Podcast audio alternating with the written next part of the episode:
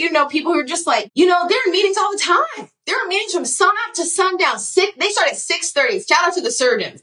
They got a meeting that starts at 6 a.m. Their last meeting on Zoom is at 4 p.m. They're just Zoom, Zooms, they're in meetings all the time. They're like, what is a no meeting day? I don't even know what that is. Right. And you see them and you're like, how are they? I guess I need to be present. I need to be available too. Right. And then you start thinking, well, maybe that's the mark of importance. When people start inviting you to meetings, you need to go. So you think that, oh, if something shows up in my inbox as an invite, my job is to add it to my calendar, right? Because maybe you look at the senior people in your, in your division or department. Maybe you look at your mentor. They're in meetings all the time. This is what we do, right? They spend all day in meetings. Are y'all ready for the petty? Are you ready for the petty? Okay. I'm going to try to say this without any inflection. Okay. I'm just going to try to say it without any inflection.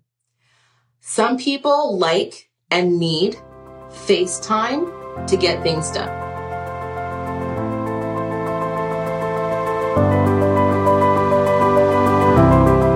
Hello, hello. You are listening to Your Unapologetic Career. Being a woman of color faculty in academic medicine who wants to make a real difference with your career can be tough. Listen, these systems are not built for us, but that doesn't mean we can't make them work for us. In each episode, I'll be taking a deep dive into one core growth strategy so you can gain confidence and effectiveness in pursuing the dream career you worked so hard to achieve. All you have to do is tune in to Your Unapologetic Career with me, your host, Kemi Doll, physician, surgeon, researcher, coach, and career strategist, for an always authentic, sometimes a little raw, but unapologetically empowering word I keep it real for you because I want you to win.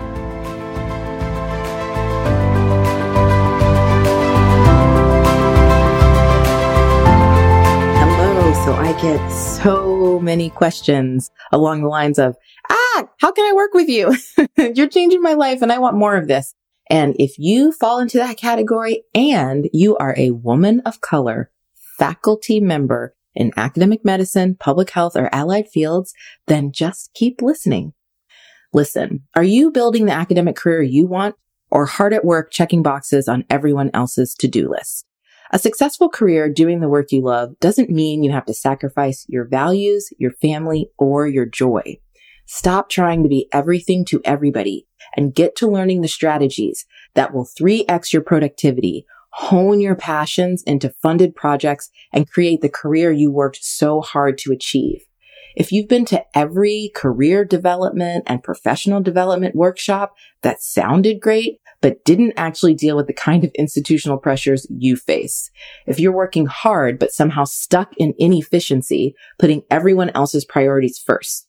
If you spent years training and sacrificing to become academic faculty. And here you are still working nights and weekends on the projects you care most about. I'm here to tell you that you can walk away from this institutional mindset forever and take control of your career with clarity and strategy. Every day I help women of color faculty of all career levels in academic medicine like you reframe and recreate their academic life so that they can channel their ideas, passions, and skills into grant funded work with institutional support and sustainability.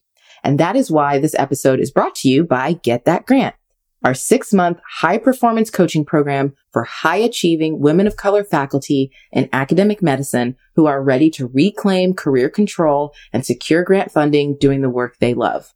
In Get That Grant, we help you kick imposter syndrome to the curb for good so you lead your career with clarity and confidence. You learn productivity and strategy skills for grants and papers to maximize your chances of success without wasting your time, abandoning your passion, or working yourself into the ground. We help you build the foundation for an amazing and fulfilling academic career, changing your life and the lives of everyone your work will touch. Yes, this future is possible for you and it's waiting on you to make the first step. If you are ready for career success without sacrifice, I encourage you to join our waitlist at kemidoll.com backslash grant. After you join the waitlist, you'll be notified when the next Get That Grant cohort will be enrolling. Your application process will include an in-depth career foundations assessment, helping you identify the gaps in your foundation that are holding you back from enjoying the career you work so hard to achieve. No more secret worrying that the career you want isn't really possible. This career assessment will show you exactly where you need to focus to level up your experience and your impact. Join the waitlist today to get in line. Visit kemidoll.com backslash grant to sign up. Talk to you soon. Hey folks, welcome back to the show. So today's episode is new and fresh. It is coming from an Instagram live video stream that I did sometime in the last several weeks if the timing works out. I just wanted to give you a heads up because you'll hear me talking to some folks in the comments. Um, and it might be a little bit more less polished than the other episodes. But um, we're doing something new this year where I'm deciding not to try to edit out all of that um, lovely live energy. Um, but we're just going to give it to you. So, yeah, I hope you enjoy this episode. This one was one of those ones that kind of like started with a slow build. And then by the end, I was like, yes, we are hitting home. we are hitting home. So I hope you agree and are interested in thoughts about how hypervigilance can ruin your career. I want to talk today about how hypervigilance can cripple your career progress. My name is Kemi. I'm a coach and career strategist for women of color faculty in academic medicine and public health. And I'm coming to you in this to talk about this issue of hypervigilance. And I want to acknowledge where it comes from, but then I want to talk about how it can show up and just be, I just see it as this constant source of struggle with women of color faculty, with clients that we serve, but also just more broadly, because I think it's, it's like kind of become part of the culture in like a really unhealthy, unhelpful way. So that's what we're going to be talking about today. All right. So here's the thing. I'm going to give you my thesis up front because y'all know I like to do that. Just you don't have to wait for it. Here's my thesis up front. Stop paying attention to everybody else. Stop paying attention to everybody else. That's where we're going to go to, but let's take it back because doing that is actively hindering your progress. But I want to acknowledge that this isn't about like trying to be better than the next person, right? I don't think this is about an active desire to keep comparing and competing or whatever. That's not the type of like not looking at everybody else that I'm talking about. I'm talking about when we start looking around at everybody else, that place of looking outward for what we're supposed to do that's born of hypervigilance. And when you are a woman of color faculty in academic medicine or public health, when you are an only in your environment, you have to have some level of hypervigilance. Okay. So when you're first only different, this is why I think the conversation is a little bit different for us. When you're positioned that way, you're the first black woman in your division.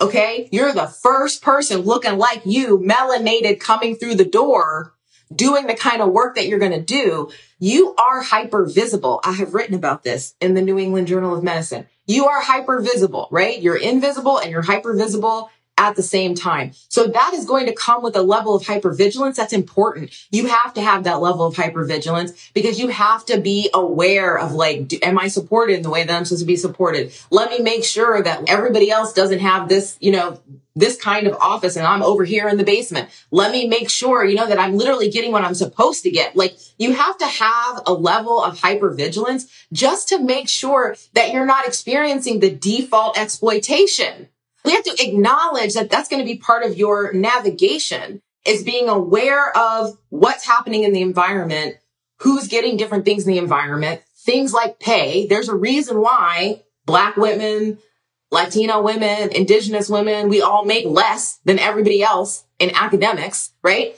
You have to have hypervigilance about those things so that you can be sure that you are not experiencing what otherwise would be a default lower quality in terms of support, in terms of pay, in terms of space, in terms of all of that. So we got to acknowledge that, y'all, right? I have to just make sure that I'm set up correctly. I have to make sure that nobody's pulling one over on me. I have to make sure that I'm being paid appropriately. That kind of hypervigilance, that is expected. That is that is something that comes with being first only different. That's something that comes with when you come in as the mel, you bring in the melanin. You know, all my people who bring the diversity. You know who I'm talking about. Where you walk in the room and everybody relaxes because now it's diverse. Okay.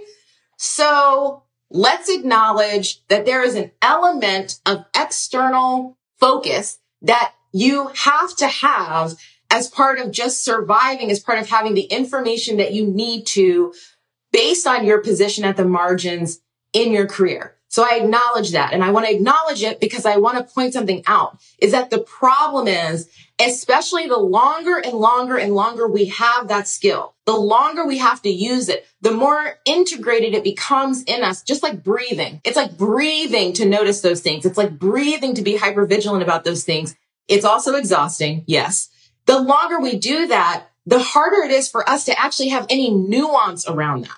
So if you're constantly having to keep tabs and keep track and make sure that you are being supported the way you're supposed to be supported, that you're getting paid appropriately, then it's very hard to turn that off when you're also looking around and noticing like what people are doing with their careers, how many papers they're publishing, what they're doing with their talks, how they're spending their time, how long they're working in the office. All of that becomes part of the surveillance. It's all part of that. If you don't go through a process where you're trying to be very thoughtful about what you are paying attention to and what you're not, your default is that you're going to be also not just paying attention to like the setup and if it's unfair or not, but you're going to be paying attention to what everybody else is doing. What's my peer over there doing? How many talks are there, they giving a month? What's that peer over there doing? How many papers are they publishing? How many lectures did this person do, et cetera, et cetera. That hypervigilance is like on all the time. It's on for everything, right?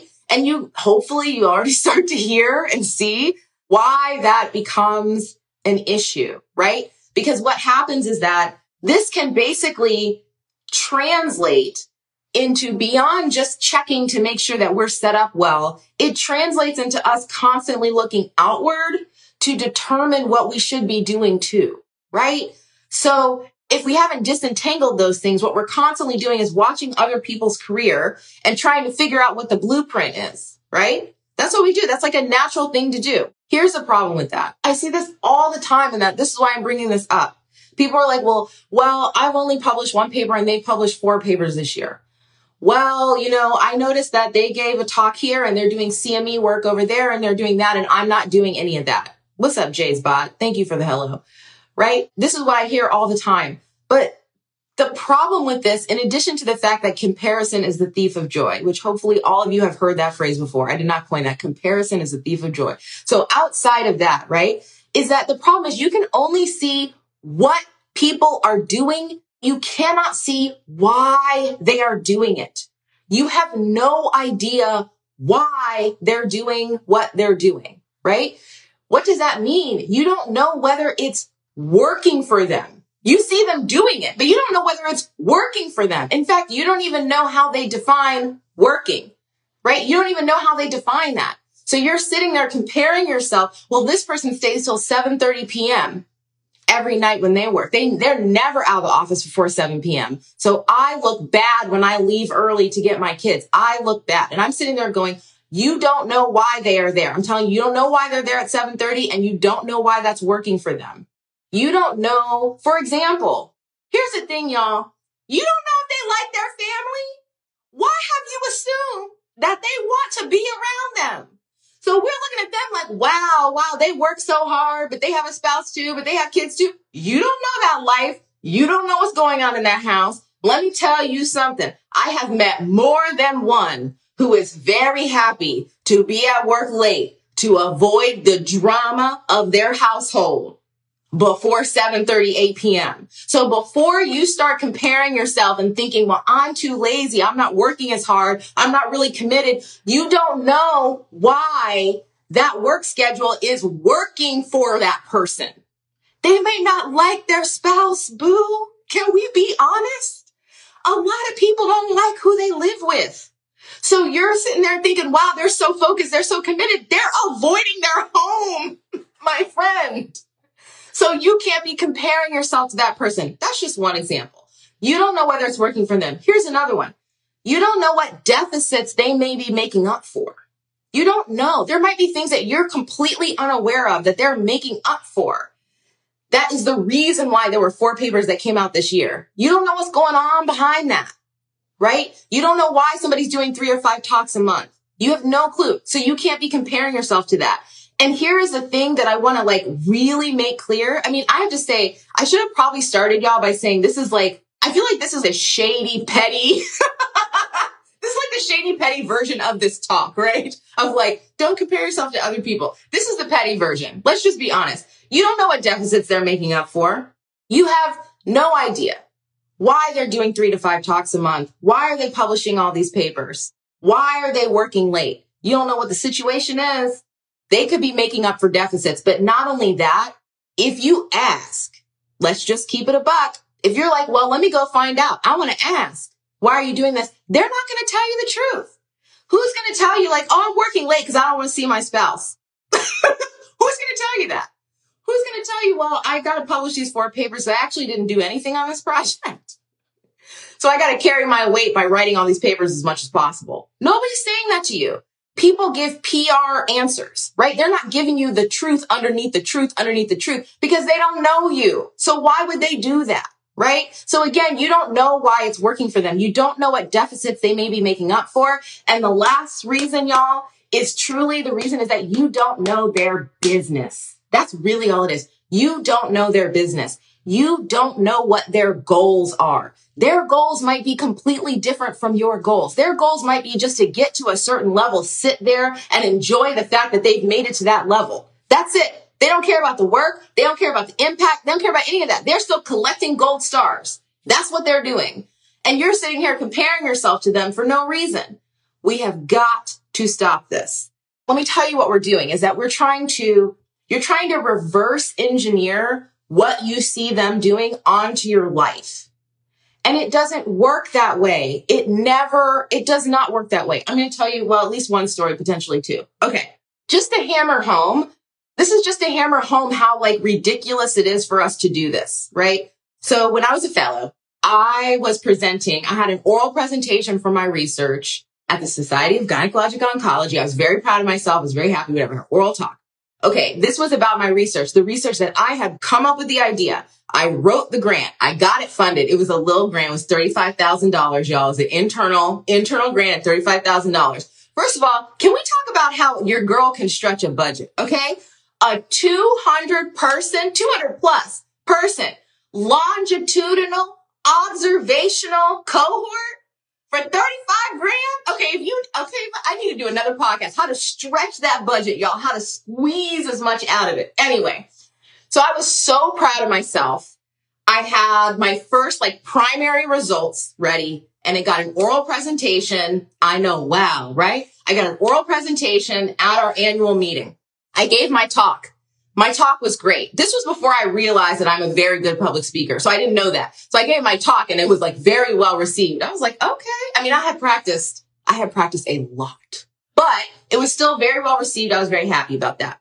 So then afterwards, I step off the podium and somebody, we'll just say somebody, we're going to leave it like that because you know, GYN oncology is a small world.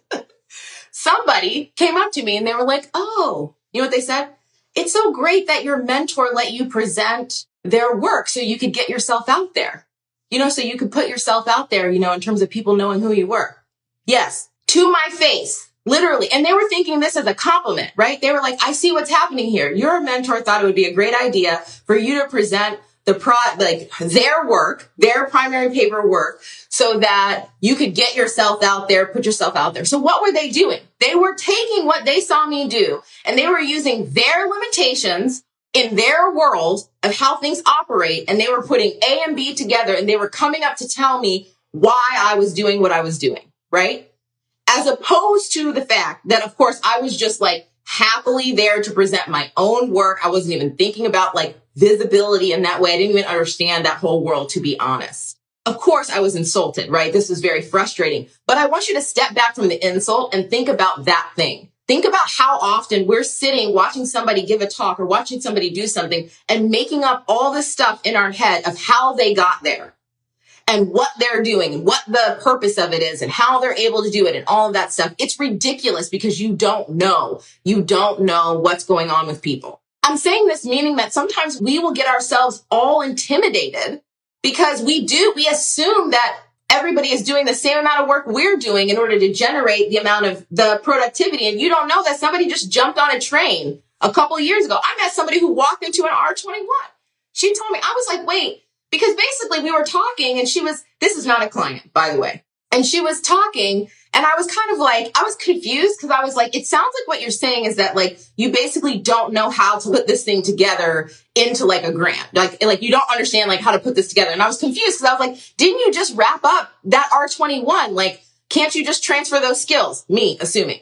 And then that's when I learned she was like, oh no, I just walked, I just walked into that. Like the person who got it left. So they put me in charge.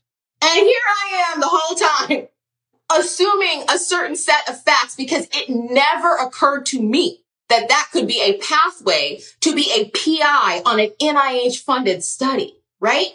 But I'm bringing up all these examples because I just want to show you how limiting it is and limited it is to look at what people are doing and then actually think, oh, I should be doing that when you have no other information.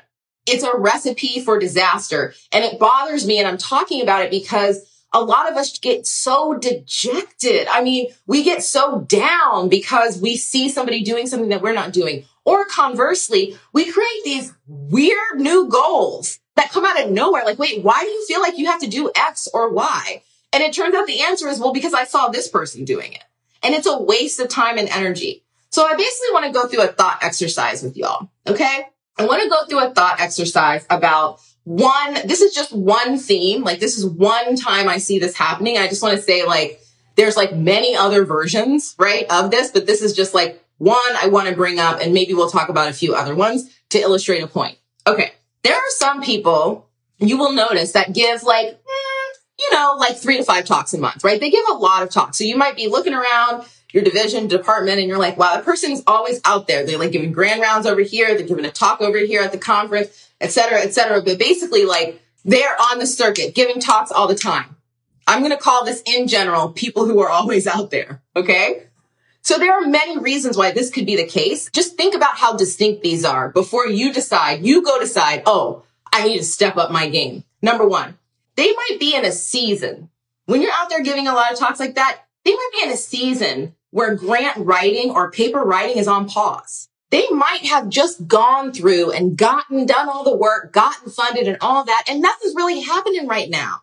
They're on a multi-year study where you're just waiting for the results to come through. There's admin work to do, but not much else. In other words, you are not stressed about a deadline, about funding, about whatever. This is the perfect time for you to get out there and give talks and uh, network with people who are doing similar work that you are doing, etc. This can also happen if you just got results and you're like kind of on the conference circuit. So you're like, listen, the results are pumping out of the work I'm doing and you're on the conference circuit and you're actually making a very deliberate choice to get as much input and dialogue and discussion as possible to inform how you end up writing up the final paper. So you are literally out there running around. But you're not doing that while stressing about funding. You're not doing that while stressing about productivity. This is your time to run around and not be tied to a deadline. So it's a great time to be out there. But do you see how if you're sitting in your office worried about this paper getting submitted, this grant being written, but going, oh no, but I haven't done a talk in three months and there goes my colleague on her fourth. I should say yes to this opportunity that just came in my inbox to give a talk that I will have to create from scratch. It makes no sense, right? But you know how often when I'm working with people, like when we're in the weeds in their activities, we're in the weeds and it's like, where's your time going? What is the problem? Oh, well, I have to give this talk. Why are you giving that talk? This does not sound like the area you just told me that you're focused on. Why is this happening? Well, you know, I haven't been out there in a while. I haven't given a talk in a while. I noticed this person. So I said, yeah, I mean, it, I mean, routinely I hear this and I'm just like, what does what they're doing have to do with what you're doing? Nothing. Nothing other than you've created a whole story that added all of this stress and pressure to your life that you didn't need because you took something in without understanding what actual role it was playing for that person. And it's going to play a different role for you, a taxing role, an exhausting role. Here's another reason why somebody might be out there giving three to five talks a month. That doesn't have anything to do with you and doesn't have anything to do with visibility. They might be building a brand that's adjacent to academics. Okay, y'all, the side hustle life is becoming increasingly popular. And let me tell you something. I think this is a great thing. I think the more of us that are less financially dependent on these racist ass institutions, the better. So go out and get your side hustle life. Okay.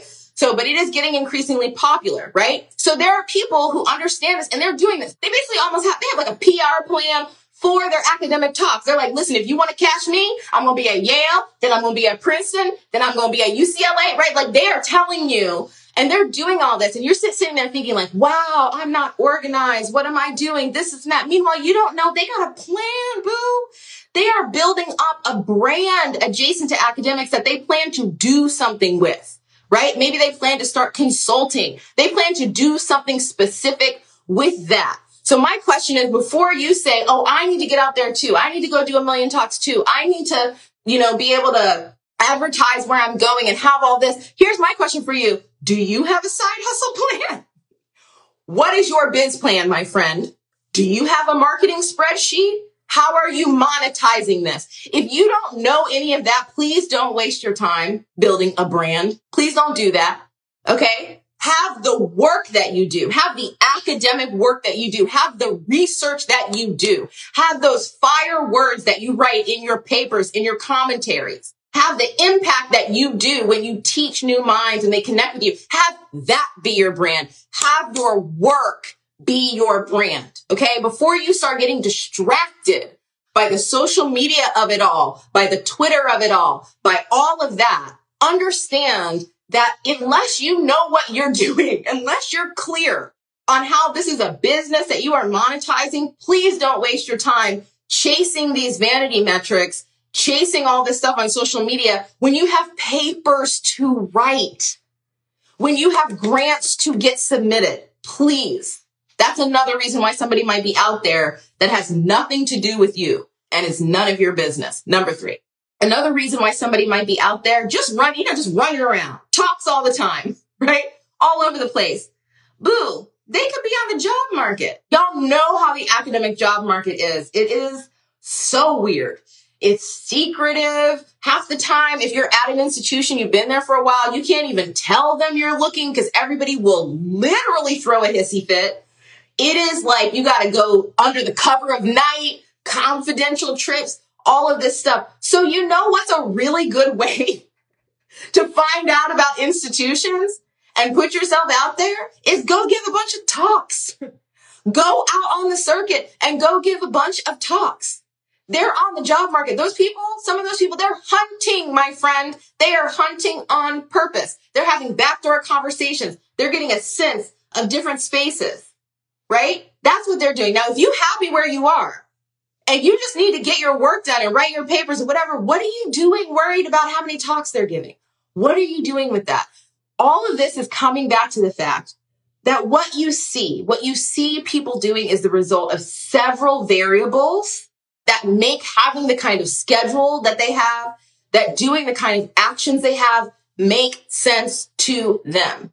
That's what you see, right? And most of us are not close enough with any of these people to actually know what all those variables are. Don't be like, oh, I'll just ask them and they'll tell me. They don't know you, boo. They're going to give you the PR answer just like you would give somebody the PR answer. They're not telling you that, which is fine. There's nothing wrong with that, right? But the problem is we will do all this fuzzy math from afar and make up our own equation of what's working people will tell me like, well, I know that I have to do this. I know I have to be on this person's project. I know I have to publish in this commentary. I have to be on this ridiculous committee that doesn't mean anything. I have to do all these things in order to get this level, in order to get promoted. Or I have to do all these things in order to be able to get in with this group. Or I have to do all these things in order to be able to whatever, establish my reputation. I'm sitting there like, who told you that? Where did you get this idea from? It's like, well, he does A, B, C, and D. Stop it, y'all. Stop it, stop it, stop it. It's a waste of time.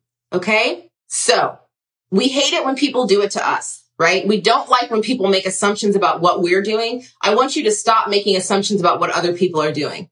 All right. Now, if you haven't noticed, there's an underlying message here. Who's already picked up? Who has already picked up on the underlying message? The underlying message is, do you know why you're doing the things you're doing? If you are out there, like I just described, if you're giving three talks a month, if you're out there, if you're oversubscribed, do you know why?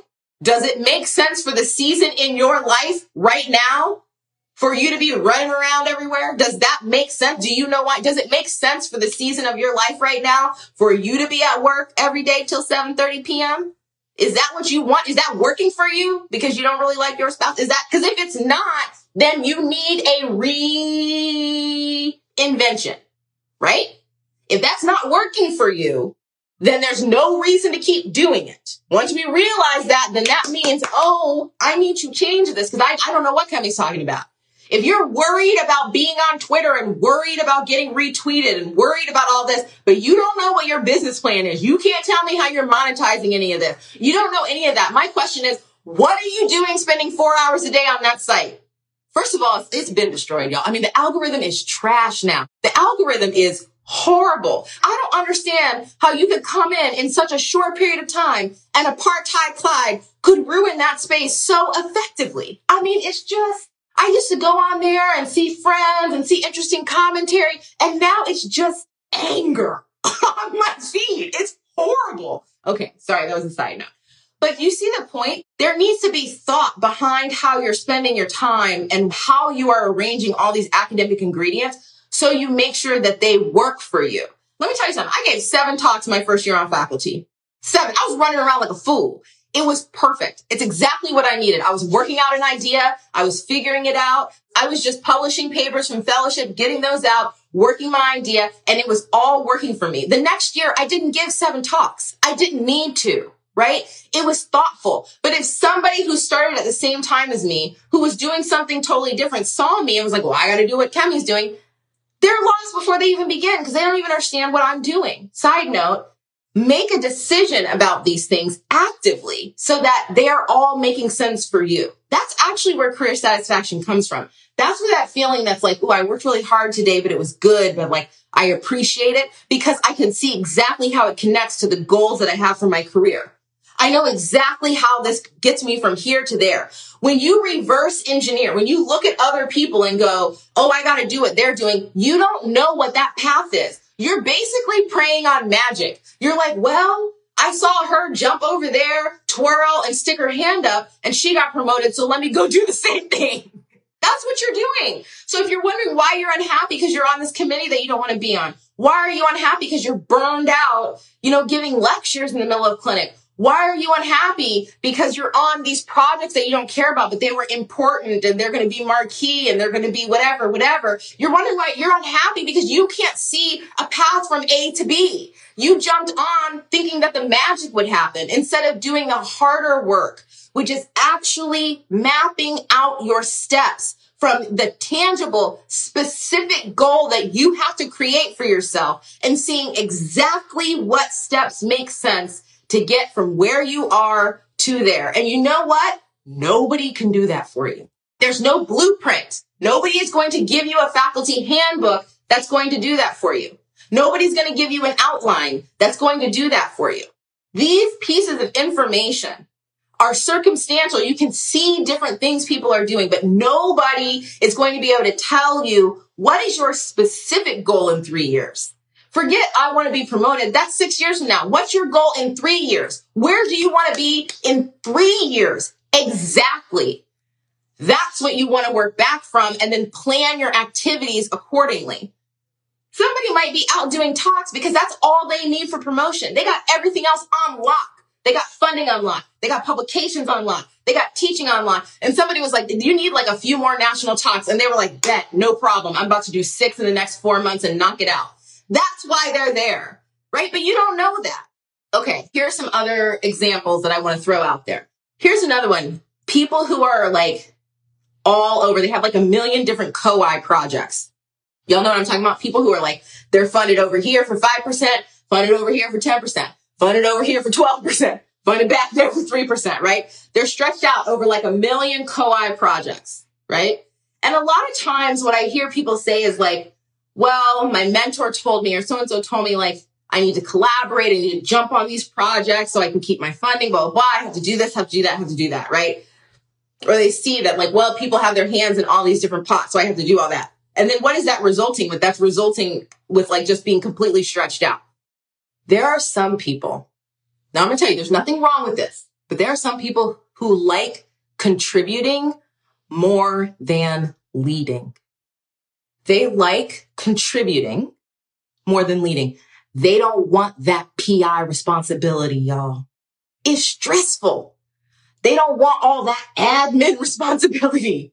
It's stressful. They like contributing more than leading. They're cool with that. At the end of the day, the project is what it is, right? They might like to work independently rather than having to manage people. Y'all know that work is easy, but it's the people who are hard, right? Somebody just told me that recently and I said, thank you for that reminder. Work is easy. People are hard. They might not want to manage people. It might be just fine for them to be on 15 different projects at 5% if that means that they don't have to be in charge of anything. I have met so many people. They are cool, y'all. They are chilling. Like they are happy, funded on everybody else's grant, not stressed, not stressed. Always got another grant to jump on always got another thing to jump on. And, and I'm, they're truly, they're truly happy. So the question is, who are you? That's the question. It's not, oh, I need to go get on a bunch of different projects. My mentor told me in order to fix my funding cliff, I have to go get on all these projects. It's not, oh, well, I noticed that my, this person is a PI on this, but also has like six other side projects. So that's the definition of success. It's not, I have to be a co-I on everybody's project just because I need to know what's going on. No, no. Who are you? Which kind of researcher are you? Which kind of investigator are you? Be honest with yourself. Don't go put yourself on everybody's project and then have such strong opinions that you take over everybody's work.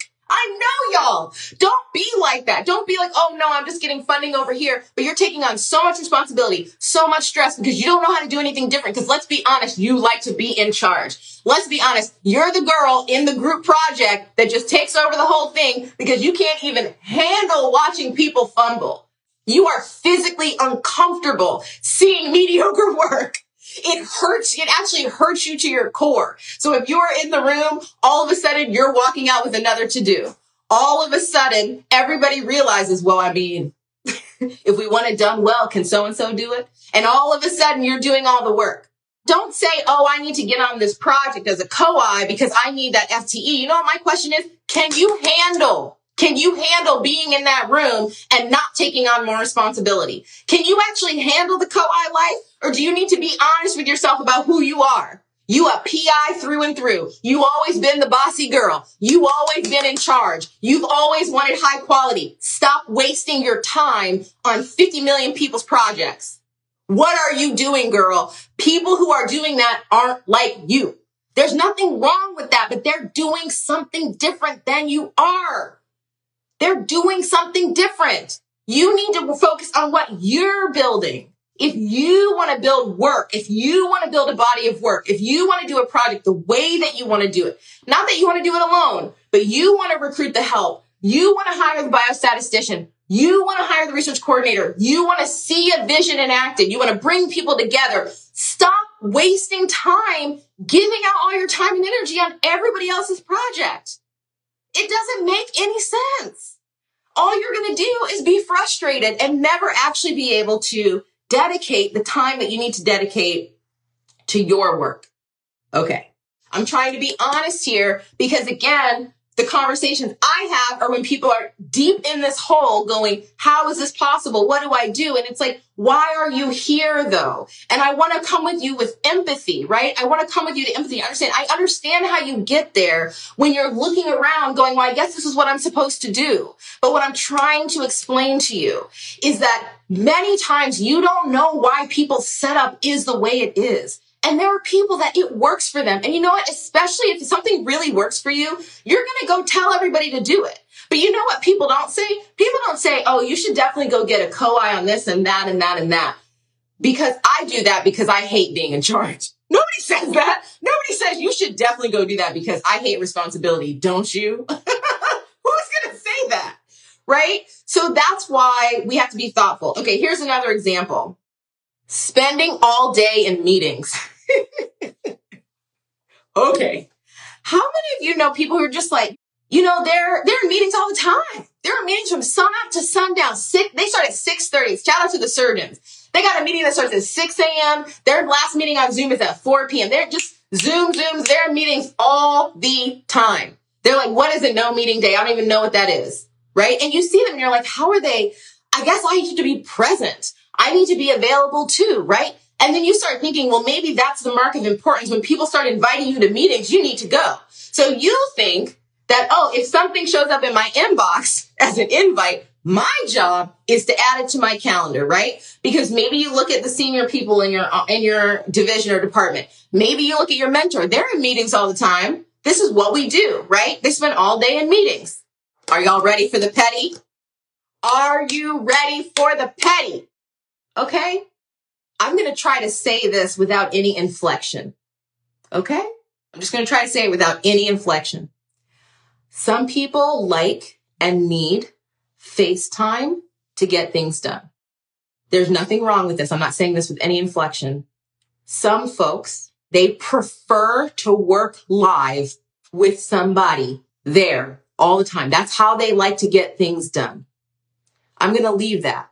They prefer work meetings to asynchronous work. They would actually prefer to do the work live together asynchronously. So there are some people like who are like that. And I just want to tell you, you can tell who those people are because when you go to their meetings, shit gets done, right? That's how you can tell that you're in that kind of meeting. Because yes, it's a meeting, but you're never just sitting around doing nothing because that's how they like to work. They're like, great, your face is on the screen, my face is on the screen. Let's work this out. And even though you might feel like, I feel like we could have done this separately, like I didn't feel like we had to be in the same room, things are still happening. So there's that. So one, just ask yourself, am I that kind of person? And then think about like, which meetings do you go to that you actually get that versus you don't? But let me tell you something else. Let me tell you, this is where the petty's coming in. Okay. Let me tell you something else.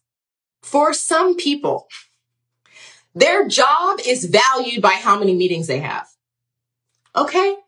The criteria for whether they are doing their job, the criteria for their job is the presence of meetings, not the content, not the value, not the efficiency, just the fact that it's actually happening, right?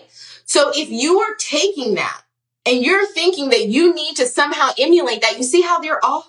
If you're sitting in the meeting going, why are we here? Doesn't this feel like a waste of time for everybody? Is everybody not dying? I'm telling you, the person who convened the meeting is probably not dying because maybe all they needed to do is just get you in a seat on Zoom and their job is done, regardless of whether anything happens or not. Shout out to academic leadership, right? So again, you don't need to spend all day in meetings if you're not getting anywhere. You don't need to even create meetings for a project if you don't have a reason to meet. So I see people too, they're like, well, I have so many meetings. I'm like, why? They're like, well, this project has a weekly meeting, that project has a weekly meeting, that project, and then this project has a monthly meeting. And then I'm like, why? What do you do? Like, well, I just felt like we're supposed to. Why? Who told you that? Who told you that that was the only way to get things done? Once again, make sure that you actually know why you are spending the time the way you're doing it and you're not trying to reverse engineer from a structure that somebody is doing when you don't know why they're doing it. You don't know why it works for them. You don't know the deficit they're making up for. You don't know their business. Last one, y'all. Sometimes we'll see people who are, okay, this one is personal. Not personal to me, but it's just like, you know, it hits a little closer.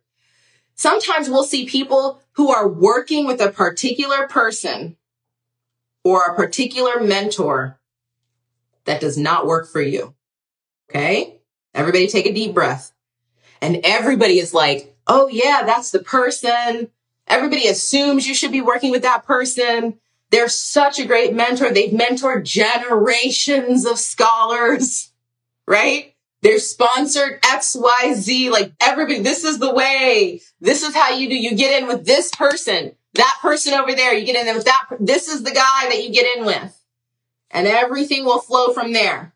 And you're sitting there looking and you're like, gosh, it seems to be true, right? It seems like, I don't know, like people get in, people there are mentored by him, and then this happens. They get this paper, they get put on this committee, they get put in this leadership position. Like, I don't know, Kemi. I know you're saying that we really can't tell from the outside, but at the same time, it's like this is kind of true, right? Like once we get into this person, this is kind of like the highway, the highway to success in my career. So that's what I'm supposed to do. That's what we see from the outside. And you know what I see? You know what I see from the inside as a coach? People over and over and over and over again in toxic, exploitative, deeply, deeply dissatisfying professional relationships that they feel like they can't get out of because there was only one way to be successful in this field or in this arena, and it was through this person. So let me just remind you if you're looking, if you're one of those people that are looking at this partnership, it just seems like everything works out. I need to get in with these people. I need to get in with this person. I want to remind you that you don't know the history of those relationships. You don't know why it's working for that person, y'all. It comes back to the same things again. You don't know why it's working for them. You don't know what deficits they are making up for. You don't know if they're very happy to be exploited, to have their name on the next thing and keep going. You don't know how it's working for them. You don't know what they're sacrificing in order to stay in that VIP orbit. You don't know what they're sacrificing. You don't know how they're making up for that sacrifice.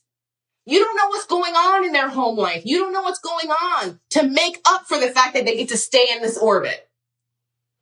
How many of these expose articles do we have to get before you recognize that maybe you don't need to just follow the crowd when you've tried or it doesn't work out or it's weird or you don't, you got bad vibes from this person. Trust yourself.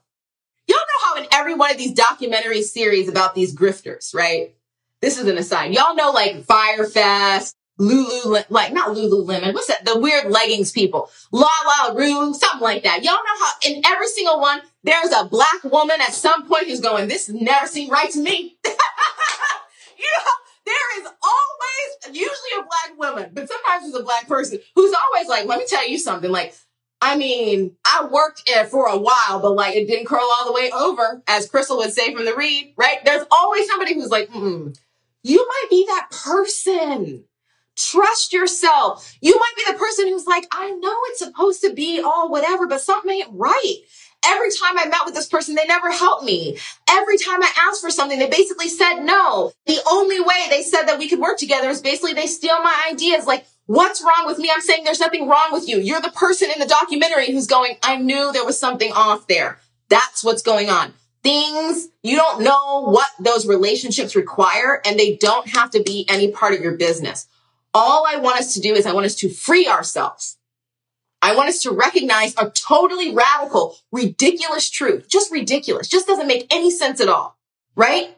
Is that you are the expert in what works for you in your career. Stop looking around to see what you should be doing. Build what you are going to do based on your individual goals and the type of work that you do. That's your job. And you know what will happen when you do that. Do you know what will happen? People will come to you and they'll be like, I notice that you're very productive and I'm wondering how you do that. People will come to you and they'll be like, I notice you are so focused. How do you do that? And then they'll start to like think of things and you're like, wow, that is really funny that you, is it because of your away message? No, like, no, I didn't have that, that away message until eight months ago, right? That's what starts to happen. And you know what they're doing? They're trying to understand. They're trying to put the pieces together because it doesn't, they can't make it add up. And you know what the answer is? I did what worked for me. I worked when I wanted to work. I didn't work when I didn't want to work. I worked with who I wanted to work with. I followed my ideas, even though I was the only one who thought that they had any like merit, any whatever. I stuck with people who were quality, who could help me regardless of what their titles were or were not. I decided the work hours that worked for me and didn't worry about what it looked like to everybody else. I closed the door of my office even though everybody else wanted it open. I worked in clinic in the side room because that was how I could get through my notes and be efficient even though people wondered like why I wasn't in the main room. I did what worked for me. That's how it happened. That's how it worked. Right? That's what we're aiming for. And I want to point out this because I think that this looking around comes from, especially for us, y'all, it comes from this place of hypervigilance that was required, that was necessary for a really long time. And some elements of it still are. But what we have the ability to do, we have the ability to take ownership of that skill. To be hyper vigilant, to be hyper aware is a skill. You're almost like a, you can tell, you can walk into a room and be like, that person, nope, nope, yes, yes. That's a skill. That's a great thing. But we have to be able to harness it. We have to be able to pull it back and recognize when you don't need to be worrying about what Johnny over there is doing. It doesn't matter to you it doesn't matter. When people agree with this idea, right? You just got to be in with the right person, including to your independence and people's perception of your independence. Exactly. That is the thing is like, you're worried about what's happening today. What's happening five years or 10 years from now? But it can seem like, oh, this is the pathway to glory. This is the pathway. I have to hook up with this person. And you know what happens five, six, ten years down the line? You don't get promoted because nobody associates any of the work with you. Now where are you? Close the door and work in a quiet place. A lot of this is self-trust, y'all.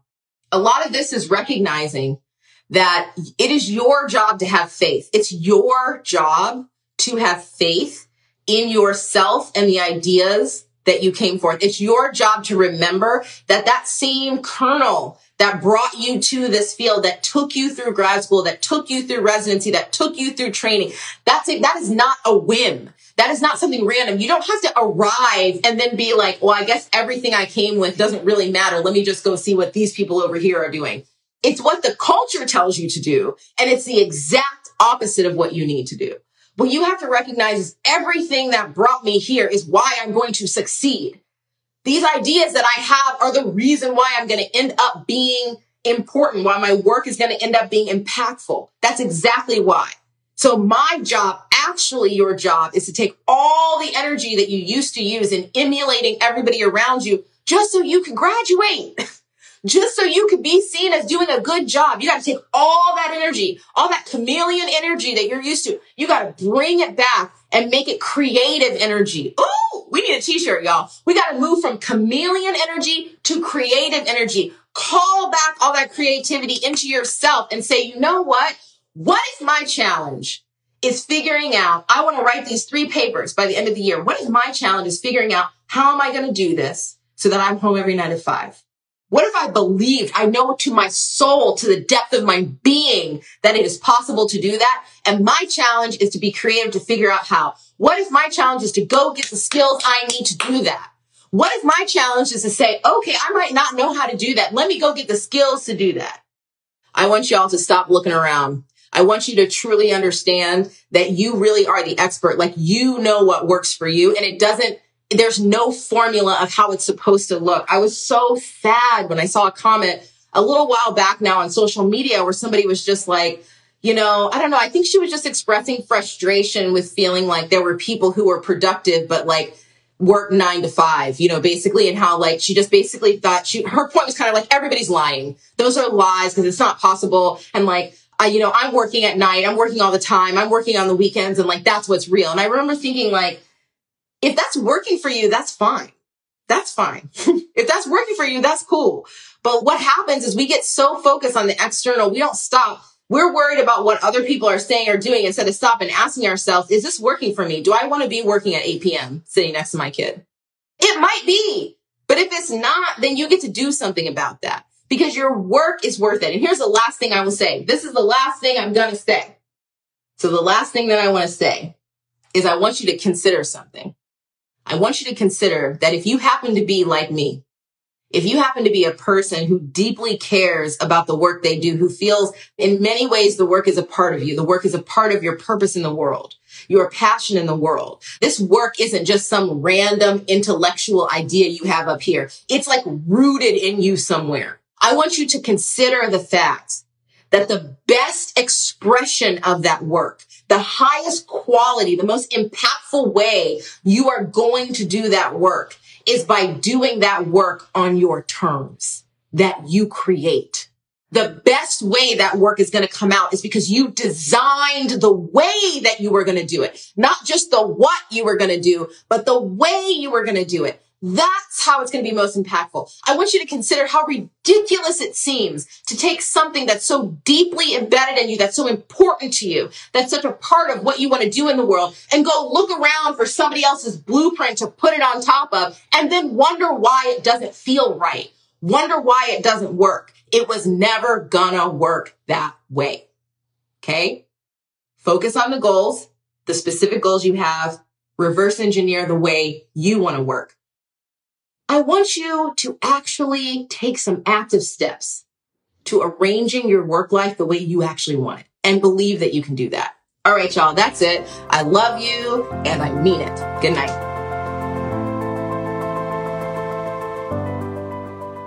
Hello, I'm coming through to remind you that we are starting a listener letter segment on the Your Unapologetic Career podcast. Write in with questions that you have. You can ask me anything. I will decide what I want to answer. You can bring forth challenging situations or suggest topics you might want to hear more about. To do that, you can reach me at podcast at kdollcoach.com. That's podcast at K-D-O-L-L-C-O-A-C-H dot com with your questions. Please note if you'd like to be anonymous and I will always do my best to keep you so. Excited to hear from y'all.